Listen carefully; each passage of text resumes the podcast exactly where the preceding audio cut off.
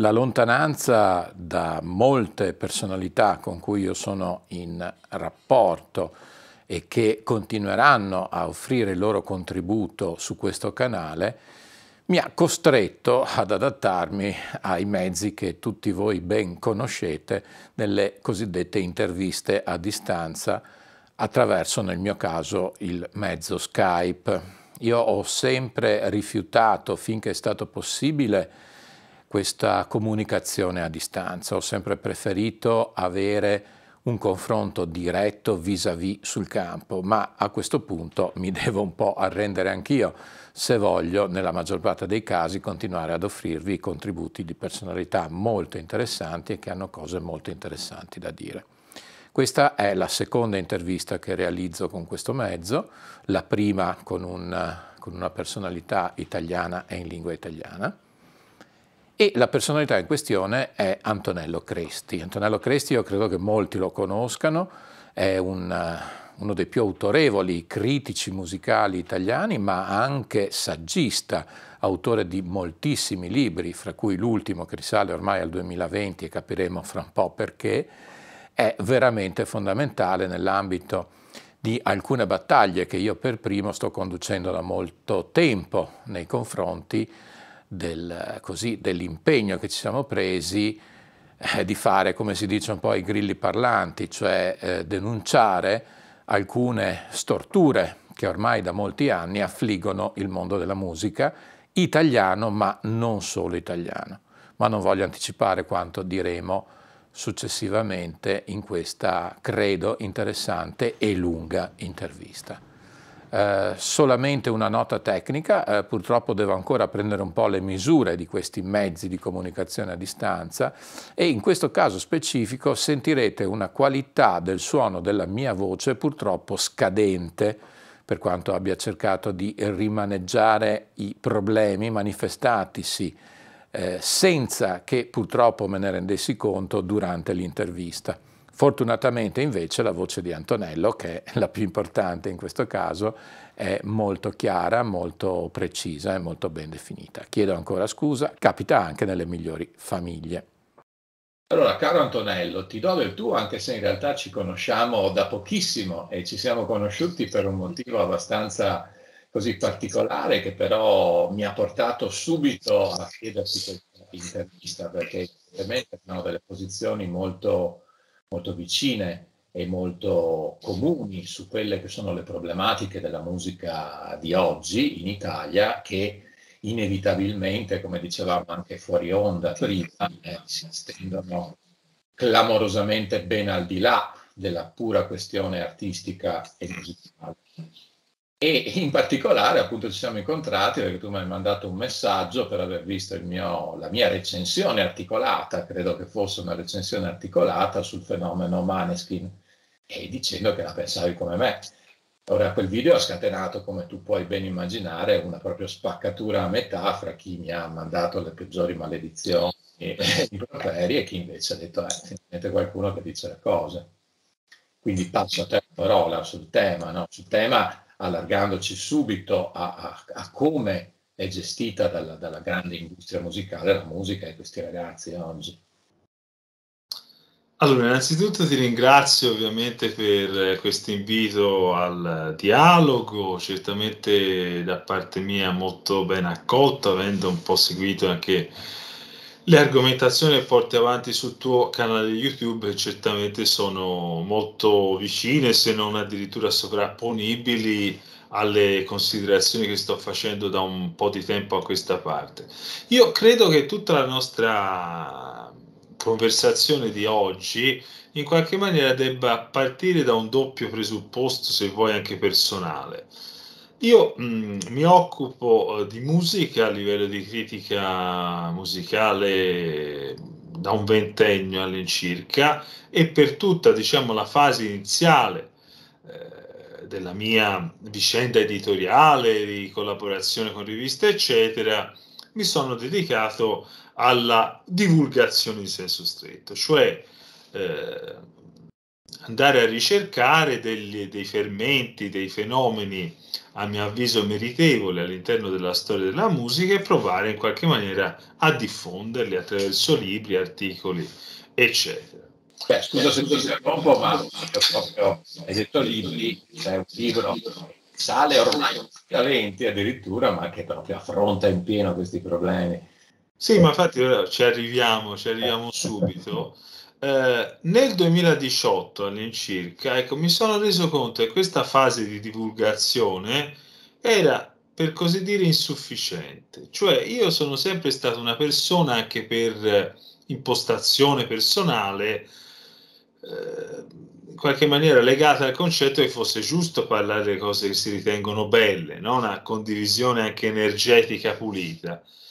Però mi sono reso conto che siamo giunti a un punto talmente di non ritorno che è impossibile non immergersi anche nel negativo. Cioè oggi delle brutture vanno denunciate.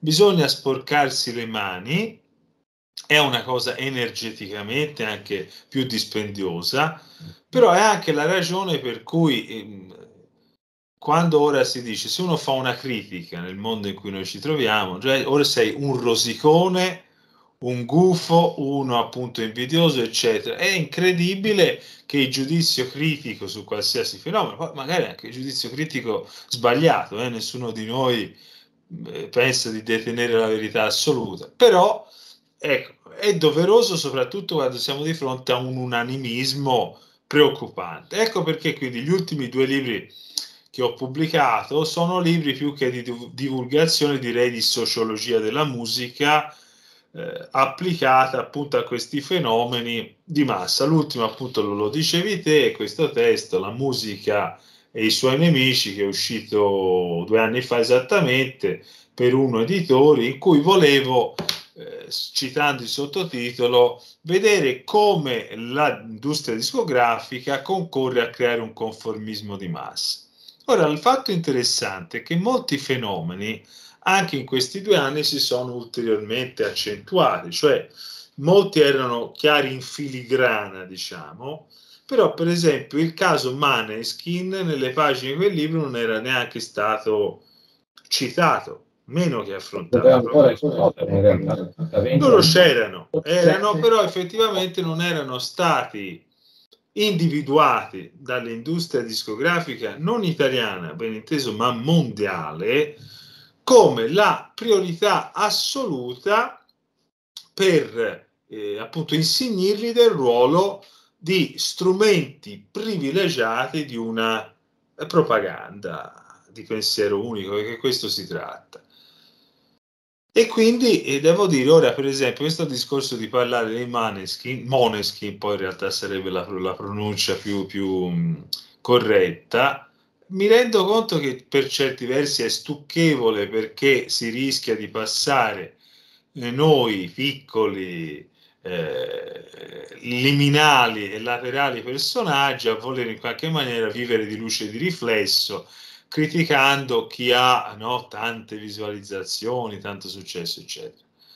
Però eh, è anche doveroso questo, cioè è doveroso che è un fenomeno che effettivamente ha un grandissimo riscontro in termini di successo di pubblico, eh, chiaramente è il primo fenomeno che merita anche di essere analizzato sotto una lente differente.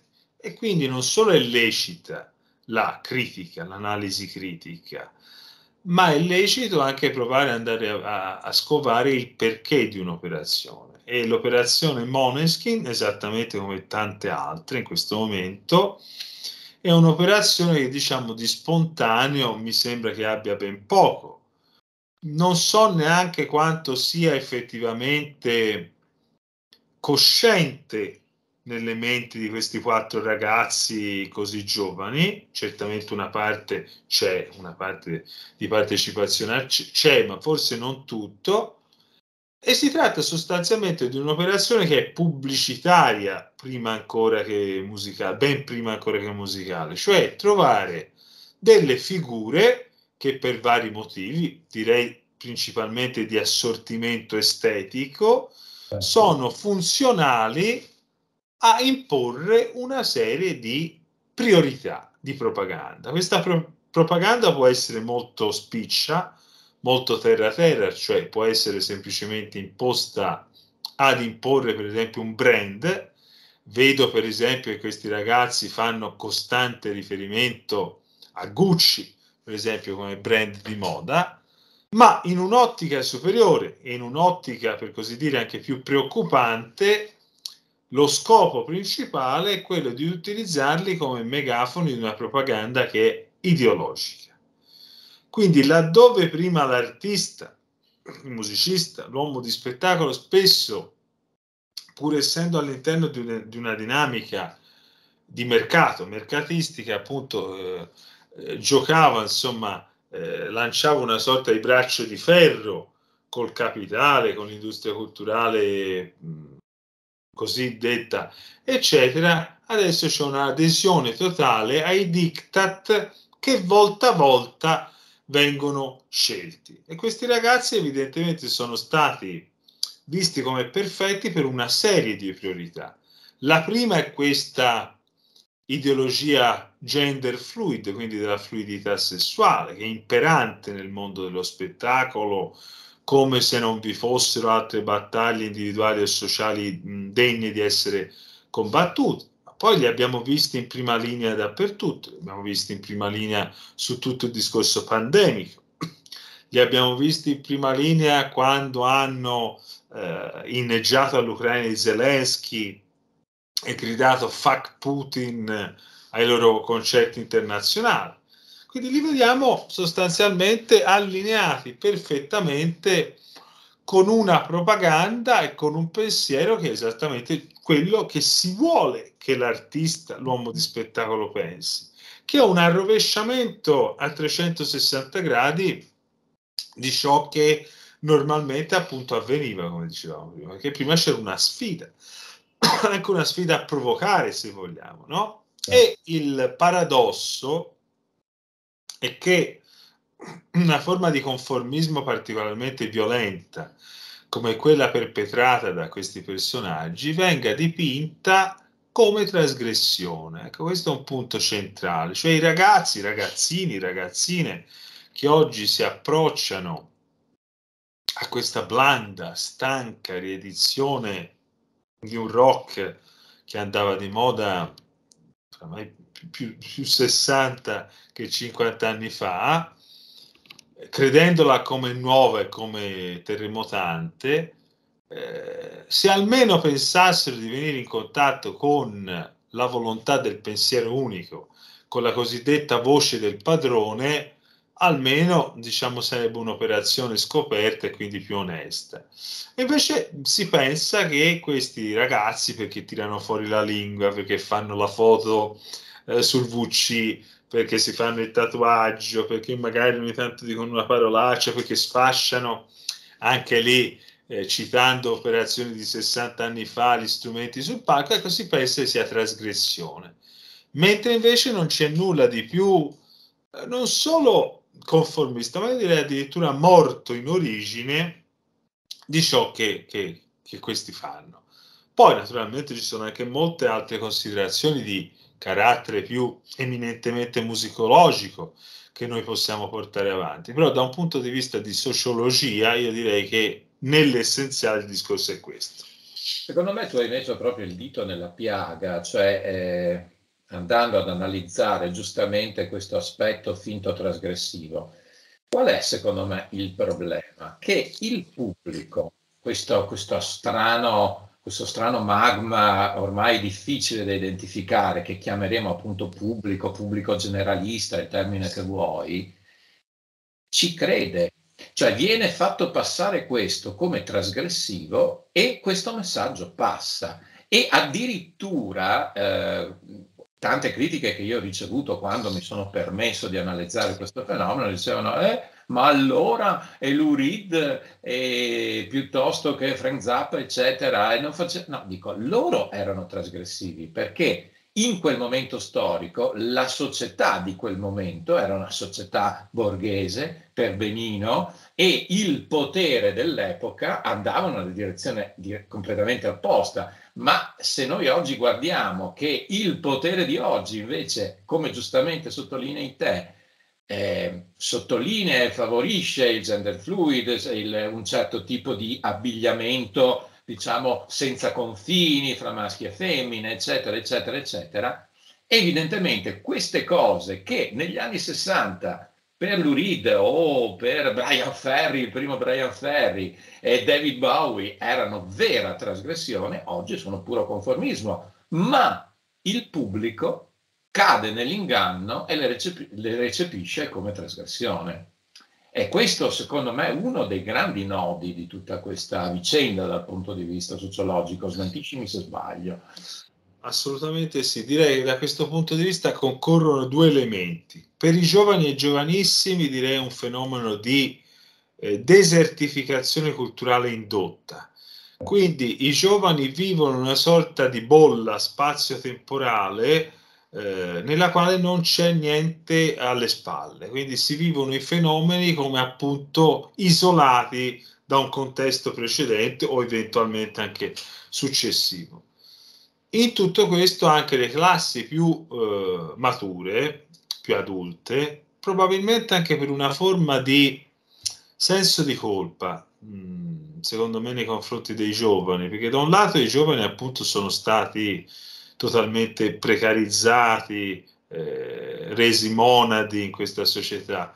Dall'altra c'è questo giovanilismo pelosissimo, secondo cui se tu critichi per esempio una tendenza giovanile, allora sei appunto un vecchio barbagianni, invidioso e non è capace di, di capire la società in evoluzione, perché in realtà i giovani sono quanto di meglio si possa immaginare, in realtà tu cerchi di dare una scossa proprio perché vuoi bene no, a, a, alle persone giovani, vorresti in qualche maniera eh, nutrire un pensiero critico, non certamente ergerti no, a modello eh, indiscutibile. E quindi secondo me i due meccanismi eh, sono principalmente questi. Si stenta quindi a concepire, a comprendere che i fenomeni si rimutano continuamente nello spazio del tempo, non esistono degli assoluti. Quindi ciò che era trasgressivo in un certo luogo, in un certo momento storico, oggi può essere eh, la quintessenza del conformismo e viceversa. Queste categorie si rinegoziano eh, continuamente, quindi questo è un elemento essenziale da, eh, da capire, da comprendere e comunque sia c'è una cartina di tornasole che dovrebbe farci in qualche maniera drizzare le antenne.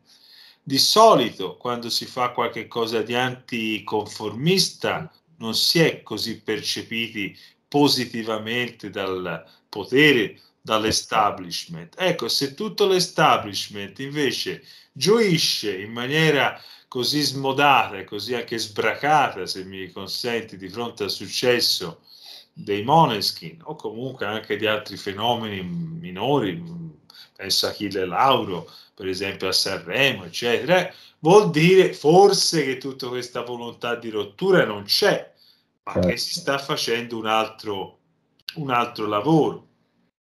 In più c'è l'aspetto musicale da dire.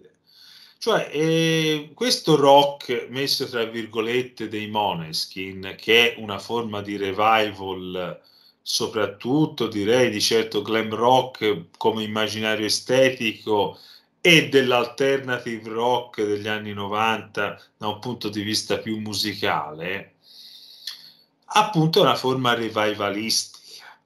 Però ehm, operando in questa bolla di vuoto spazio-temporale, secondo me, eh, differentemente da come alcuni pensano, cioè per esempio molto, ho sentito molti dire, ah sapete, grazie ai Moneskin tanti ragazzi hanno ripreso a suonare strumenti fisici originali invece che fare musica con i computer. Può essere vero, io questo non lo metto in dubbio, probabilmente c'è effettivamente una risultante, però il discorso è che il revival dovrebbe essere fatto in un'ottica di omaggio al passato. In un'ottica di desertificazione, invece, non c'è più l'omaggio, ma c'è la cancellazione del passato. Esatto. Cioè, paradossalmente, io 12, 14 anni, 15 anni, scopro l'ultimo singolo dei Moneskin, dovrei in teoria incuriosirmi so, ai Led Zeppelin, uh, ai New York Dolls, no? le cose degli anni 70.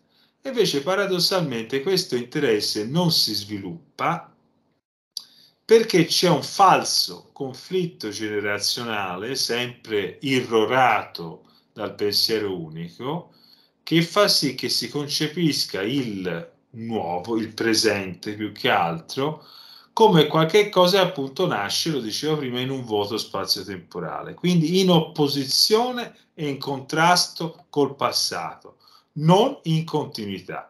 Se i Moneskin si dichiarassero effettivamente come dei sorti di cloni di periferia, di certo rock sarebbero meno dannosi. Il danno è che mh, mm, tantissimi li concepiscono come una forma di rivoluzione come una forma di rottura assoluta anche da un punto di vista artistico e contenutistico. E questa è una falsificazione eh, che non solo fa danno, diciamo, alla storia della musica popular, ma fa danno anche appunto a una possibilità di espansione degli orizzonti di ascolto dei giovani e giovanissimi. Secondo me, certamente, condivido al 100% tutto quello hai detto. Eh, noi abbiamo ripetuto più volte eh, un termine che è agghiacciante, ma che è quello della desertificazione culturale. E io quindi vorrei fare un passo indietro perché secondo me c'è stato un inizio di questa fase, cioè noi oggi stiamo vivendo la risultante di almeno, almeno 20 anni di lavoro ai fianchi anche proprio della cultura giovanile di questo tipo di desertificazione che io, e questo da sempre, non da oggi, chi mi conosce lo sa che è una delle mie battaglie, tengo a identificare molto nei talent show, che sono stati un po' forse proprio l'apertura di questa strada, perché il talent cosa ha fatto ai miei occhi? Intanto ha sfavorito la creatività, nel senso che nei talent sono tutti interpreti in cui vengono fatte sostanzialmente cantare cover, cioè lo spazio per il brano originale, per il cantautore, come si diceva una volta, di fatto è precluso. E, e in, perlomeno per tutta la fase del, iniziale di, queste, di, questo percorso, anche le canzoni sono in qualche modo imposte a questi giovani, no? come è imposto il modo di, di, di, atteggiarsi, cioè vengono letteralmente costruiti. E questo inizialmente sicuramente è stato una, ha avuto una motivazione nella, nella facilità di un'affermazione economica da parte di chi produceva queste cose, dal vantaggio di avere un, eh, una pubblicità pazzesca, pure evidentemente in qualche modo pagata, avendo delle reti televisive nazionali a disposizione per dei mesi per affermare diciamo, il successo di turno. Cioè c'è stata questa volontà, almeno iniziale, credo strettamente commerciale, di non porsi più il problema di mandare un talent scout all'osteria delle dame piuttosto che nel localino a scovare il talento nascosto e poi lavorarci per cinque anni per creare veramente una grossa personalità, ma dire fare il contrario, dire abbiamo un contenitore, creiamo un contenitore e imponiamo quello che vogliamo noi. Quindi secondo me l'inizio di tutto questo macello va a proprio identificarsi con, con l'avvento dei talent nei primissimi anni 2000 sostanzialmente. Come, come, la vedi? Cosa ne pensi tu di questo? Allora, sul fenomeno dei talent c'è molto da dire, non a caso appunto sul libro che prima facevo vedere c'è un capitolo interamente dedicato a quel, a quel mondo, a quel fenomeno. Eh, sulla scorta di quanto tu affermavi, proverei a fare una riflessione un po' diversa. Cioè, ragionando in termini mass mediologici, chi faceva musica anche eh, in epoca di, di, dopoguerra, quindi nell'epoca del pop rock, eccetera, cosa faceva? Faceva la cosiddetta gavetta, faceva un percorso per arrivare alla televisione. Quindi diciamo che il movimento era creo un progetto, suono dal vivo, eh, mi presento ai discografici, solo dopo accedo alla televisione, cioè era un punto di arrivo, anche in un'ottica, ripeto, di commercio commerciale. Adesso il procedimento si è capovolto completamente perché è la televisione l'atto di inizio, l'atto di partenza di una carriera che poi a cascata comprende il concerto, l'album e tutto il resto. Questo cosa significa in termini sostanziali? Significa che abbiamo due medium. Un medium è appunto un medium, diciamo, eh, legato all'espressione sonora, quindi l'oggetto fonografico, eccetera, e dall'altra abbiamo il medium televisivo. Significa che qui non è il medium di appartenenza del mondo di riferimento, cioè quello musicale, a contenere quello televisivo, ma viceversa. Eh. Il messaggio che ci viene dato in maniera implicita, ma in realtà esplicita, è questo. Sono io, mondo dell'immagine, mondo della televisione, che creo l'artista non l'artista che si crea e che poi al limite utilizza il mezzo televisivo. Quindi siamo anche oltre a tutta l'epoca del dominio del, dell'immagine, della società dello spettacolo, negli anni Ottanta, con l'esplosione del video, eh, MTV, eccetera, certamente lo strumento visivo dell'immagine viene concepito come eh, inseparabile da una promozione di un prodotto musicale. E infatti si comincia a puntare tantissimo sull'immagine estetica no, degli artisti via via creati in laboratorio eccetera. Però quantomeno era un percorso di accompagnamento. Ecco ora se non c'è quel medium cioè il medium dell'immagine tu semplicemente non esisti in partenza. Esatto. Tu nasci sotto le telecamere esattamente come in un reality show. Tu nasci lì, non approdi più lì. E quindi è la vittoria definitiva dell'immagine sul, sull'apparato, diciamo, artistico o comunque sia contenutistico. Ecco, quello che secondo me i talent vogliono rappresentare è questo, è dare questo messaggio io spettacolo inteso come esibizione ti creo e tu non potrai più immaginare di avere un accesso ai grandi media se non in questa maniera. Quindi se vogliamo è anche una forma un po' eh, ricattatoria, se la si vuol vedere eh, fino in fondo. Poi c'è molte altre considerazioni che potremmo fare sui talent, però da un punto di vista ecco, strutturale io credo che la considerazione essenziale sia questa. Certo, eh, sono assolutamente d'accordo. E da questa domanda è inevitabile arrivare alla domanda di, di fantamusica, no? per certi versi. E che però segnala anche una mia forma di ottimismo corroborata dall'esperienza sul campo, come sai io sono un, un, un produttore discografico, quindi insomma indipendente però, quindi lontano da, certi meccanismi, ma questa posizione mi consente di sapere che in realtà i talenti veri ci sono, perché adesso noi stiamo parlando di questa uh, desertificazione, però in realtà sotto traccia esistono questi talenti e io ho notato che questi talenti nella maggior parte dei casi si rifiutano di sottostare a questo meccanismo che abbiamo descritto. Ma per questo motivo la mia impressione è che non riusciranno mai ad ottenere successo, che ad esempio può aver avuto, cito il Battisti di turno, cioè le grandi personalità che hanno fatto il percorso inverso e che a un certo punto, proprio in virtù della loro qualità, si sono affermate. No? Non, c'è questo rischio che in realtà questi talenti ce li abbiamo, ma non riusciremo mai ad affermarli, perlomeno ad affermarli in una dimensione popolare, insomma, resteranno sempre eh, a livello di, di, di, passione di pochi no? che frequentano magari i posti giusti.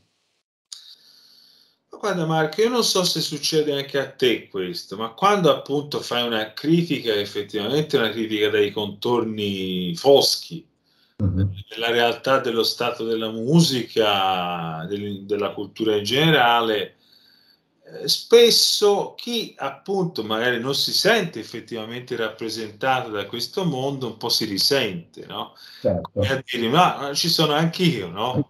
non c'è solo loro, ci sono anche io come se noi non diciamo peccassimo di disinteresse verso tutti questi fenomeni. Ora, eh, tu l'hai detto, tu fai il produttore discografico, io ho fatto non so quanti libri o articoli di divulgazione di cose che ritengo meritevoli e continuo a essere un ascoltatore, quindi francamente non mi sento toccato da Beh. questa volontà di distruggere tutto. Però ci sono dei fenomeni che anche qui devo, devo segnalare. Uno è quello della testimonianza, cioè i talenti oggi esistono e come? C'è ancora musica buona da noi in Italia come nel resto del mondo, ce ne tantissimi artisti validi eh, persone che svolgono una ricerca interessante e apprezzabile. Eh, purtroppo la differenza col passato è che allora almeno talune di queste esperienze potevano in qualche maniera incidere in maniera più profonda sulla sensibilità della società, mentre oggi non si può negare il fatto che eh, sostanzialmente si tratta appunto di operazioni destinate a se stessi, ha un piccolissimo circuito di affezionati, ma che poi non, non danno un marchio reale sulla, sulla, società. E quindi per darlo, per, per cercare di, di, di, sovvertire questo stato di impasse, secondo me bisognerebbe recuperare anche degli elementi che si sono persi nel passato, cioè ragionare politicamente anche. Cioè se gli Achille Lauro, gli Elodie, i Maneskin e tutto il resto rappresentano un pensiero, che è il pensiero del potere, perché una contromusica, diciamo, possa emergere, evidentemente deve saldarsi con qualche altro tipo di esigenza che può essere di ordine generazionale, controculturale, sociale, politica, eccetera. Cosa che è sempre successo nella storia della musica, in particolare nel dopoguerra. Grande successo di certi fenomeni è perché quei fenomeni in un momento preciso hanno incarnato anche delle esigenze esistenziali Ecco, questo mi sembra che non accada più perché i buoni ascoltatori di musica sono appunto questo e niente più e gente che a casa si ascolta una bella produzione invece che una brutta produzione ma finisce lì non c'è questo fuoco no? che divampa e che fa sì che la musica sia messaggera anche di un altro tipo di impianto valoriale Ecco, secondo me se vogliamo uscire dalla testimonianza bisogna provare a far sì che la musica torni davvero a rappresentare qualcosa al di là della sua eh, mera espressione eh, creativa. E quindi questa è la prima riflessione che mi sento di fare in merito a, a quello che di buono c'è oggi. Possiamo dire quindi un altro step, un altro passaggio che poi si vuole riagganciare ad un evento che sta accadendo in questi giorni, che ho visto che tu sostieni molto, e cioè la famosa battuta, il famoso adagio che diceva l'unione fa la forza, può avere ancora un senso, cioè può aver senso cercare di raccogliere questi movimenti, questi artisti, diciamo, sotto traccia, il fatto di riuscire a mettersi insieme, secondo te, può avere una valenza per affermarsi oltre il confine catacombale, diciamo così, in cui attualmente i singoli si ritrovano? Direi di sì, se non altro per un fatto numerico, ma ancora di più per un fatto simbolico, perché so quanto alto sia il tasso di litigiosità proprio negli ambienti cosiddetti alternativi. E invece no, questo è un gravissimo errore perché bisogna anche imparare talvolta dal, dal nemico, per così dire. Quindi bisogna imparare a fare squadra, bisogna imparare a fare squadra e anche a fare sintesi perché ognuno coltiva il suo orticello sostanzialmente, ognuno vuole conquistarsi no, quel minimo posto al sole ed è più o meno incapace di operare una sintesi con altri soggetti. Questo è un grave errore, un errore di immaturità soprattutto, e poi un errore anche strategico, perché ripeto, se uno vuole incarnare una visione differente, se non del mondo, quantomeno del, del concepire la creatività, l'arte, la cultura, ecco, lo deve questo fatto incarnare fin nel profondo. Eh, e quindi non lasciarsi andare ad pers- personalismi, atteggiamenti di questo tipo che sono deleteri sotto, sotto ogni punto di vista. Eh, per questo devo dire, anche nei due anni immediatamente passati, certamente noi abbiamo avuto i testimonial, i divi di Stato, come amo definirli io, che hanno fatto anche nell'ambito della, della pandemia, no? La loro propaganda sullo streaming, sul distanziamento sociale, sui vaccini, eccetera, eccetera. Però dal cosiddetto underground cos'è venuto fuori? Tranne rarissimi e isolati casi è venuta fuori una pavidità forse ancora più incomprensibile e inconcepibile, perché il mondo dello spettacolo mainstream lo conosciamo e sappiamo quali pressioni vi siano sugli artisti.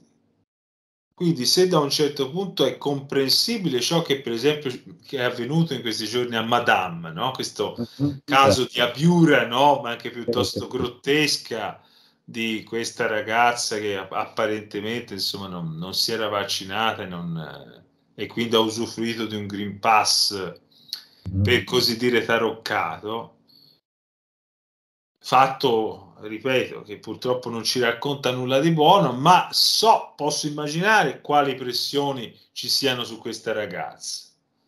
Ecco, se agisce nella stessa maniera, non la ragazza che deve andare a Sanremo, ma magari l'artista underground con 30, 40 anni di esperienza, che come massimo sbocco a fare uh, quello di fare un concerto l'anno di fronte a 30 persone, ecco, se anche quella persona non ha il coraggio di esporre la propria posizione, le proprie idee, io credo che dobbiamo anche uscire un po' da una mentalità romantica secondo cui ciò che è emerso è il male, ciò che è sotterraneo è il bene, perché temo che almeno da un punto di vista antropologico ci sia una consonanza molto più forte di quanto si vuol far credere. Un pensatore di cui in questo momento non ricordo il nome, un politologo irlandese del Settecento, eh, uno dei suoi aforismi più noti era proprio questo, sostanzialmente diceva questo, evidentemente è riferito ad altro, e cioè perché il male trionfi, diceva, è sufficiente che i buoni rinuncino all'azione. Sì. E adesso non ricordo il nome, che è pure un, un, pensatore, ma vabbè, comunque l'importante è il messaggio in questo caso, non il nome di chi l'ha detto, e credo che siamo assolutamente su questa linea mutatis mutandis, no? E a questo proposito accennavo a una cosa che non conosco bene nei dettagli, ma di cui tu hai parlato proprio in questi giorni, di una sorta di azione di resistenza collettiva. No? Vuoi parlarcene brevemente? Sì, due anni fa, eh, nel, nel 2021, io lanciai quello che ho definito assembramento sonoro, cioè era proprio il momento in cui non si poteva esatto. suonare dal vivo, né andare nelle sale prove, eh, niente, niente che fosse comunitario e aggregativo. E allora io lanciai questa idea di chi volesse dare un messaggio contro tutto il discorso del distanziamento sociale, quindi questa visione totalitaria di fatto, eh, di eh, organizzarsi in questa raccolta, diciamo, di artisti di varissimi generi, senza nessuna distinzione, che volessero lanciare un messaggio di presenza.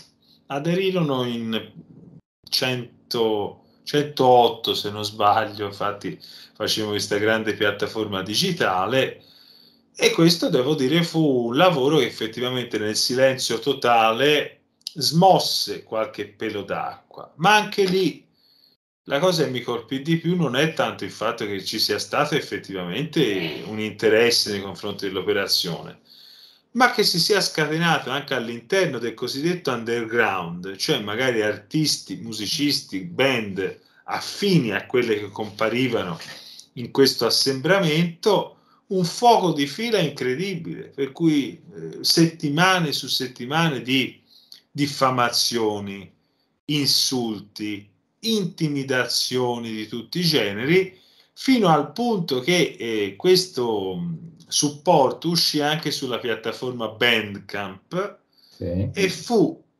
bannato, fu censurato nel tempo record di 36 ore Pazzesco. dall'uscita proprio perché evidentemente c'è stato un movimento organizzato di segnalazione.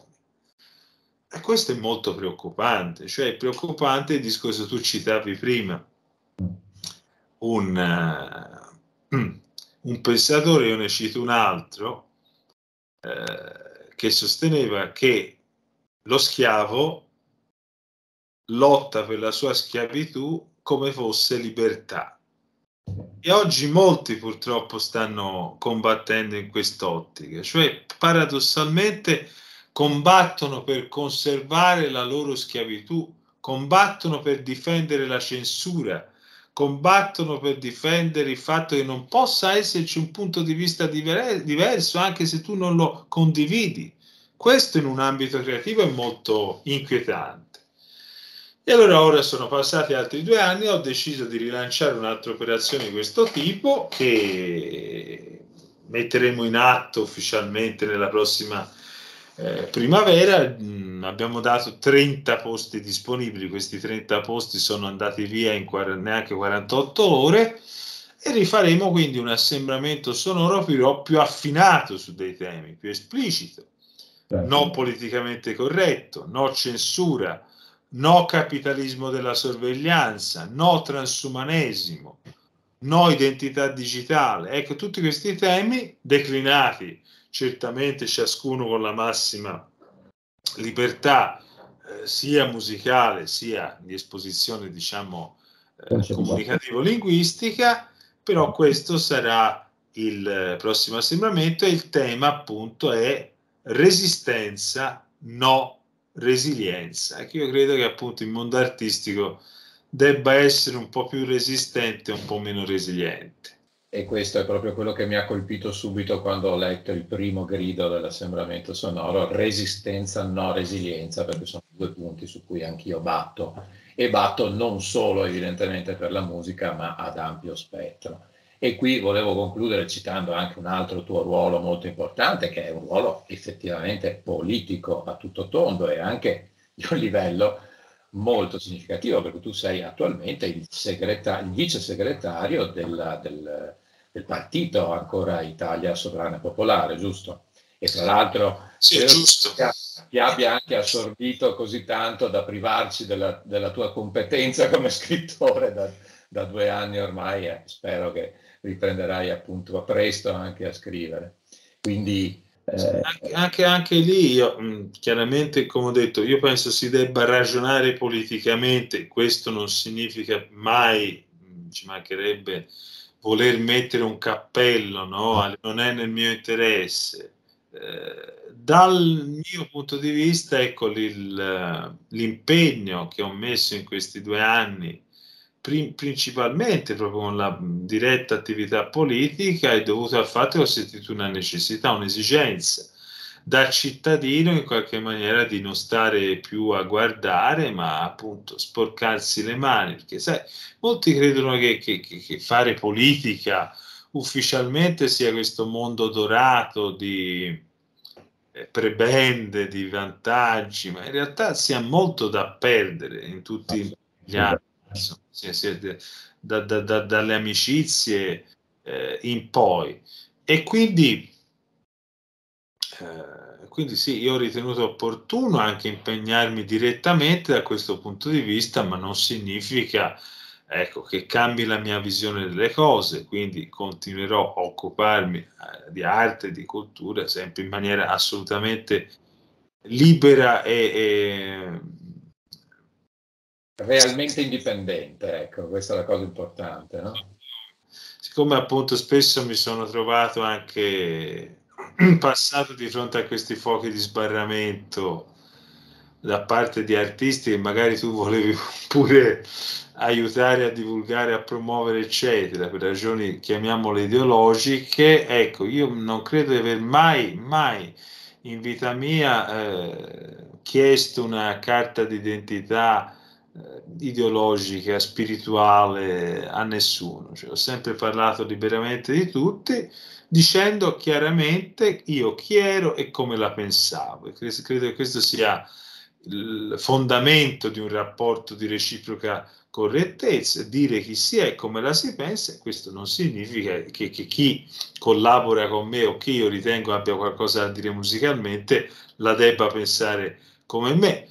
Ultimamente purtroppo le cose talvolta, soprattutto a un certo livello, effettivamente coincidono, perché è evidente che io ritengo molto ne- negativamente certe espressioni, appunto come dicevamo prima, di, di mera propaganda e quindi le, le, condanno sia creativamente che ideologicamente.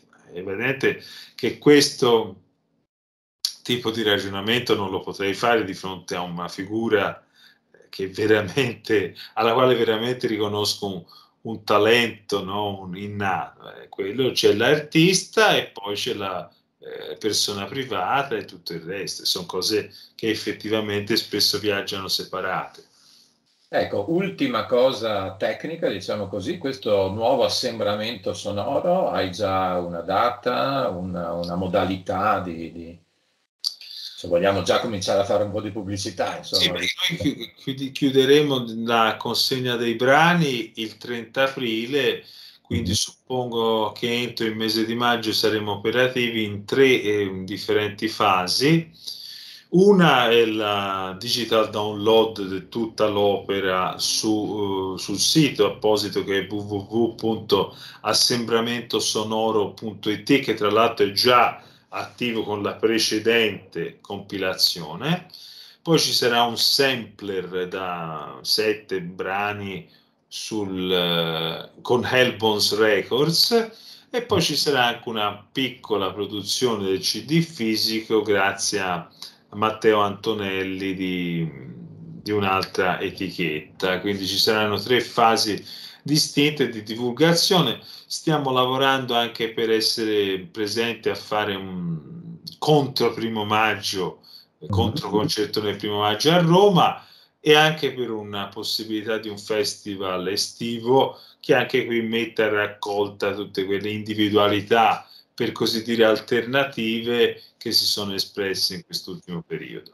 Bene, benissimo. Allora magari approfitteremo di quell'occasione di fine aprile per un'altra chiacchierata per rimarcare eh, questa, questa cosa decisamente importante in base a quello che abbiamo detto fino adesso, insomma, quantomeno.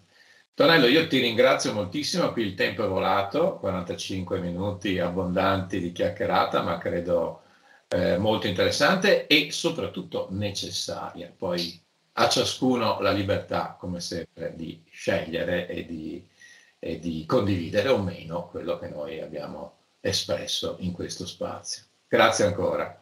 Sono io che ringrazio te per l'invito, per, la, per il dialogo e naturalmente per il lavoro a tutto campo che stai svolgendo e che ha il mio sincero apprezzamento e sostegno. Grazie, saluto a tutti e alla prossima.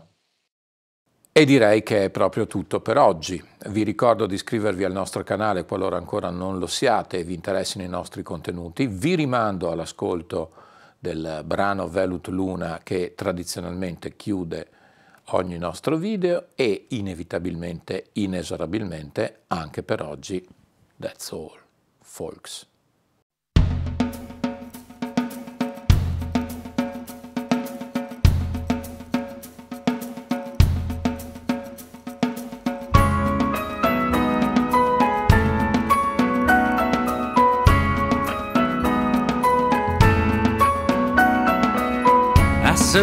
pretty girl. And then I talked to her a while, told her to call me up. Even though it's not my style, now where's my number gone? Where's my smile?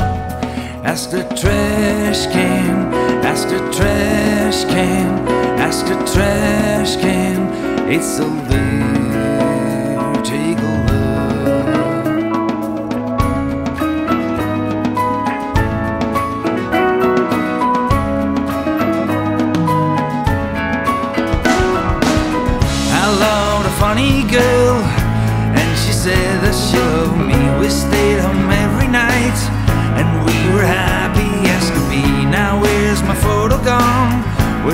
super key